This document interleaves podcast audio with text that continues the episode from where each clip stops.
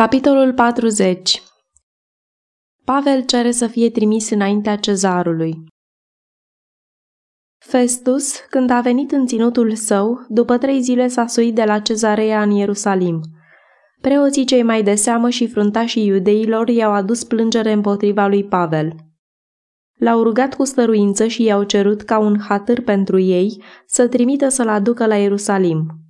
Făcând această cerere, ei plămădeau să-l pândească pe Pavel în drumul către Ierusalim și să-l omoare. Însă Festus avea un înalt simț al răspunderii poziției sale și foarte amabil a refuzat să-l trimită pe Pavel. El a spus că la roman nu este obiceiul să se dea niciun om înainte ca cel părât să fi fost pus față cu pârâșii lui și să fie avut putința să se apere de lucrurile de care este părât. Fapte 25 cu 16 El îi asigură că are să plece în curând la cezarea. Deci cei mai de frunte dintre voi să se pogoare împreună cu mine și dacă este ceva vinovat în omul acesta să-l pârască. Nu acesta era lucrul pe care îl doreau iudeii. Ei nu uitaseră înfrângerea pe care o suferiseră mai înainte la cezarea. În contrast cu purtarea liniștită și argumentarea puternică a apostolului, spiritul lor plin de răutate și învinuirile lor neîntemeiate aveau să apară în lumina cea mai urâtă cu putință. Din nou au stăruit ca Pavel să fie adus la Ierusalim spre a fi judecat, însă Festus a ținut cu tărie la planul său ca Pavel să fie judecat după toată rânduiala la cezarea. În providența sa, Dumnezeu a ținut sub control hotărârea lui Festus pentru ca viața apostolului să fie prelungită.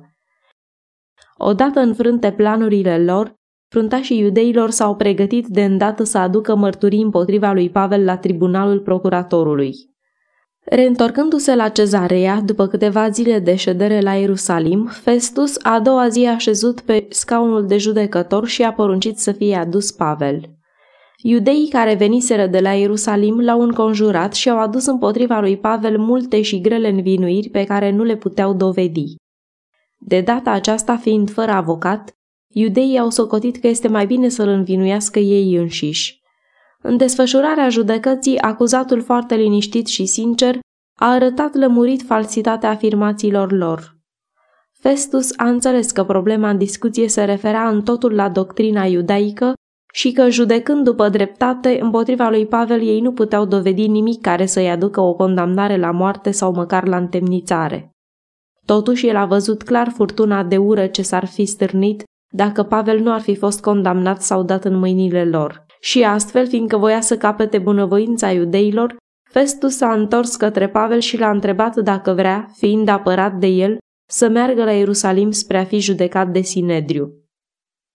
Apostolul știa că nu se putea aștepta la dreptate din partea unui popor care, prin crimele lui, atrăsese asupra jmânia lui Dumnezeu.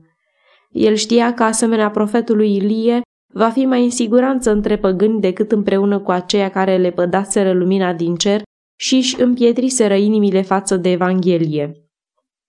Obosit de luptă, spiritul lui activ îndura cu greu repetatele amânări și plictisitoarele suspendări ale judecării și întemnițării sale.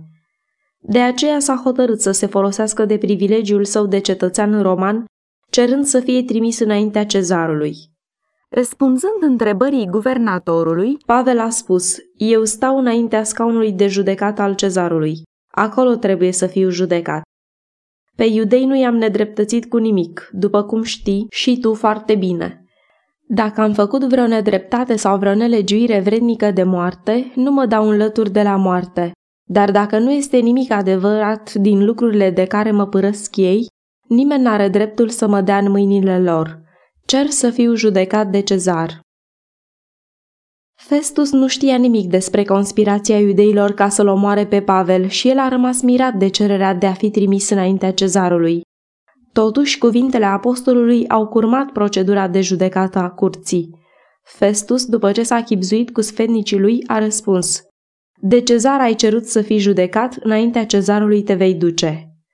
Astfel, odată mai mult, din pricina urii izvorâte din bigotismul și îndreptățirea de sine a conaționalilor săi, un slujitor al lui Dumnezeu a fost împins să caute o crotire la păgâni. Aceeași ură l-a silit pe profetul Ilie să fugă spre a găsi ajutor la văduva din Sarepta. Aceeași ură i-a silit pe vestitorii Evangheliei să-i părăsească pe iudei și să proclame solia lor la neamuri. Și aceeași ură o au de întâmpinat și în veacul acesta credincioșii lui Dumnezeu. În mulți dintre pretinși și urmașii ai lui Hristos există aceeași mândrie, același formalism și egoism, același spirit de asuprire care ocupa un loc așa de mare în inima iudeilor. În viitor, oamenii pretinzând a fi reprezentanții lui Hristos vor umbla pe o cale asemănătoare a celeia urmate de preoți și conducători în purtarea față de Hristos și apostoli. În marea criză prin care slujitorii credincioși ai lui Dumnezeu vor avea de trecut în curând, ei vor avea de întâmpinat aceeași împietrire a inimii, aceeași hotărâre crudă și aceeași ură neînduplecată. Toți aceia care în acel timp de răutate vor fi gata să servească fără teamă lui Dumnezeu, după cum le dictează conștiința, vor avea nevoie de curaj, statornicie și o cunoaștere a lui Dumnezeu și a cuvântului său.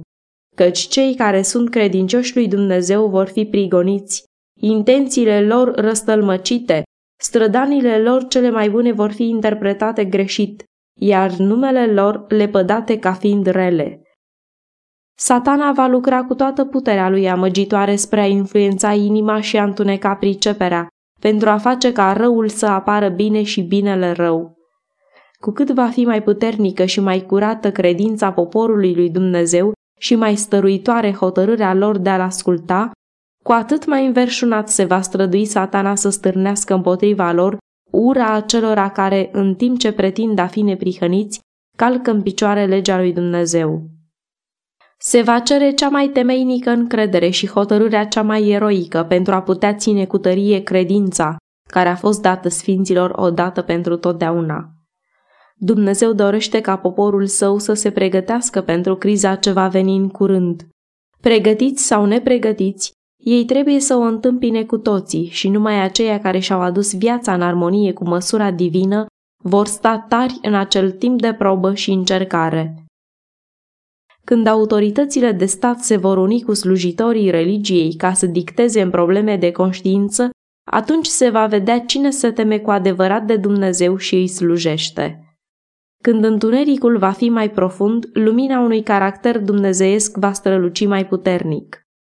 Când orice alt sprijin va cădea, atunci se va vedea cine are o încredere dăinuitoare în Jehova. Și în timp ce vrăjmașii adevărului stau la fiecare colț, pândind să facă rău slujitorilor Domnului, Dumnezeu va veghea asupra lor spre a le face bine. El va fi pentru ei ca umbra unei stânci mari într-un loc pustiu.